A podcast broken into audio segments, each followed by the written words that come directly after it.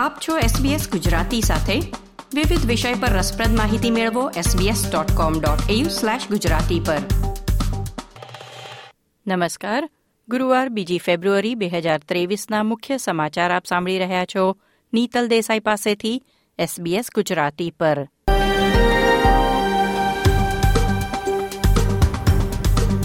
આજના મુખ્ય સમાચાર. પાંચ ડોલરની નોટ પર રાણી એલિઝાબેથની છબીને સ્થાને આદિજાતિની ડિઝાઇન મૂકવાનો આરબીએનો નિર્ણય. ઓસ્ટ્રેલિયન ફેડરલ પોલીસે અંડરગ્રાઉન્ડ બેંક ચલાવતી ટોળકી પકડી. ફેબ્રુઆરીના ઉનાળુ દિવસોમાં હિમવર્ષાની આગાહી.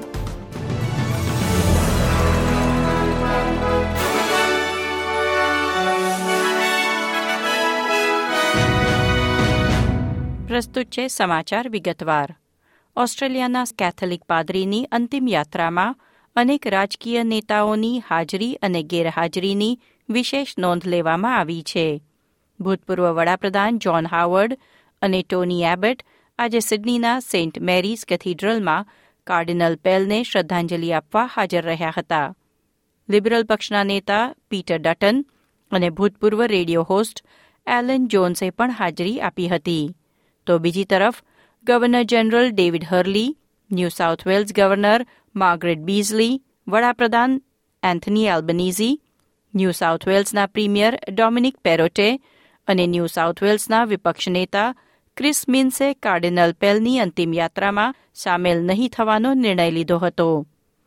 કાર્ડિનલ પેલની સજાતીયતા વિરોધી વિચારધારા અને બાળ જાતીય શોષણ રોકવામાં નિષ્ક્રિયતા માટે કેથીડ્રલની બહાર એકઠા થયેલા વિરોધ પ્રદર્શનકારીઓ અને પોલીસ વચ્ચે અથડામણ થઈ હતી.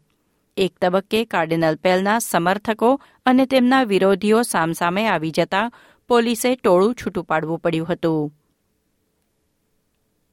રાણી એલિઝાબેથના મૃત્યુ પછી ઓસ્ટ્રેલિયાની પાંચ ડોલરની નોટ પર રાજા ચાર્લ્સની છબી મૂકવા વિશે ચર્ચા ચાલી રહી હતી, પરંતુ ઓસ્ટ્રેલિયાની રિઝર્વ બેન્કે જાહેરાત કરી છે કે નવી ડિઝાઇનમાં રાજાને બદલે આ ધરતીના મૂળ નિવાસીઓને સ્થાન આપી સન્માનિત કરશે. પાંચ ડોલરની નવી નોટની ડિઝાઇન તૈયાર કરવામાં ફેડરલ સરકાર સાથે પરામર્શ કરવામાં આવશે. તેથી નવી નોટ ચલણમાં આવતા ઘણા વર્ષો લાગી શકે છે. ત્યાર સુધી રાણીનું પોર્ટ્રેટ ચલણમાં રહેશે. રાજપરિવારના સભ્યની છબીને સ્થાને આદિજાતિની ડિઝાઇન મૂકવાના આરબીએના નિર્ણયનો લિબરલ નેતા પીટર ડટને વિરોધ નોંધાવ્યો છે. ઓસ્ટ્રેલિયન ફેડરલ પોલીસે અંદાજિત દસ બિલિયન ડોલર ગેરકાયદેસર વિદેશ મોકલવાનું કૌભાંડ પકડી પાડ્યું છે. પોલીસે સિડનીમાં દોઢસો મિલિયનથી વધુની મિલકત, રોકડ અને લક્ઝરી ગુડ્સની અનેક વસ્તુઓ જપ્ત કરી છે. કુલ નવ લોકો પર આરોપ દાખલ કરવામાં આવ્યા છે. તેતાળીસ વર્ષીય સિડની સ્થિત પુરુષ ઓસ્ટ્રેલિયા અને વિશ્વના વિવિધ દેશોમાં ગુનાહિત ટોળકીઓ માટે એક અંડરગ્રાઉન્ડ બેંક બની ગયો હતો અને વિવિધ દેશો વચ્ચે કરોડોની હેરફેરમાં મદદ કરી, દોઢસો મિલિયન ડોલરની તેણે કમાણી કરી હતી.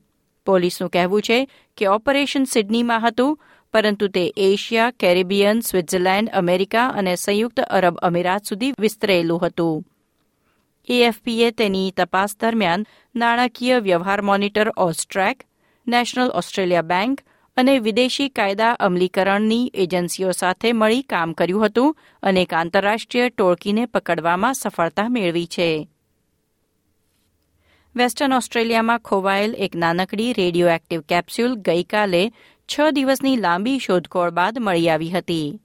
આ capsule Australian nuclear science and technology organisation અને department of fire and emergency સર્વિસની ટીમના એક સભ્યને મળી હતી જ્યારે તેમની ગાડી સિત્તેર કિલોમીટરની ઝડપે કેપ્સ્યુલ પાસેથી પસાર થઈ, ત્યારે એક ડિટેક્શન ડિવાઇસે રેડિયેશન નોંધ્યું હતું. કેપ્સ્યુલના કિરણો ત્વચા બાળી શકે અને રેડિયેશનથી અન્ય બીમારીનું જોખમ હોવાથી શોધ દરમિયાન લોકોને ચેતવણી આપવામાં આવી હતી કે જો કોઈને કેપ્સ્યુલ મળી આવે તો તેને સ્પર્શ ન કરે અને શક્ય તેટલા દૂર રહી તેના વિશે જાણ કરે.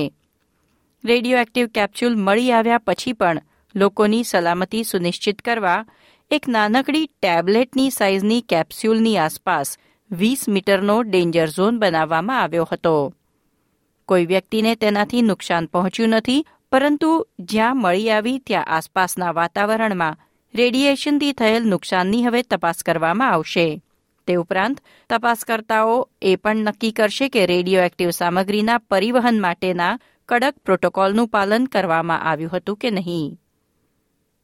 ફેબ્રુઆરીની શરૂઆત હજુ પણ ઉનાળો છે, પરંતુ દક્ષિણ મહાસાગર પરથી ફૂંકાતા પવન આવનાર બે દિવસોમાં ઓસ્ટ્રેલિયાના વિવિધ રાજ્યો સુધી પહોંચે, ત્યારે છેલ્લા વીસ વર્ષના ફેબ્રુઆરી મહિનાના સૌથી ઠંડીવાળા દિવસો લાવશે તેવી આગાહી છે.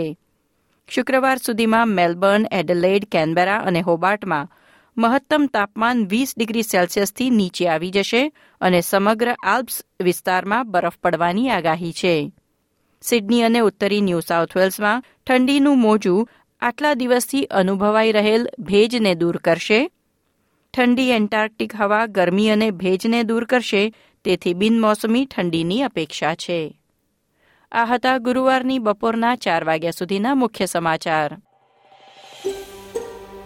આ પ્રકારની વધુ માહિતી મેળવવા માંગો છો અમને સાંભળી શકશો Apple podcast Google podcast Spotify કે જ્યાં પણ તમે તમારા પોડકાસ્ટ મેળવતા હોવ.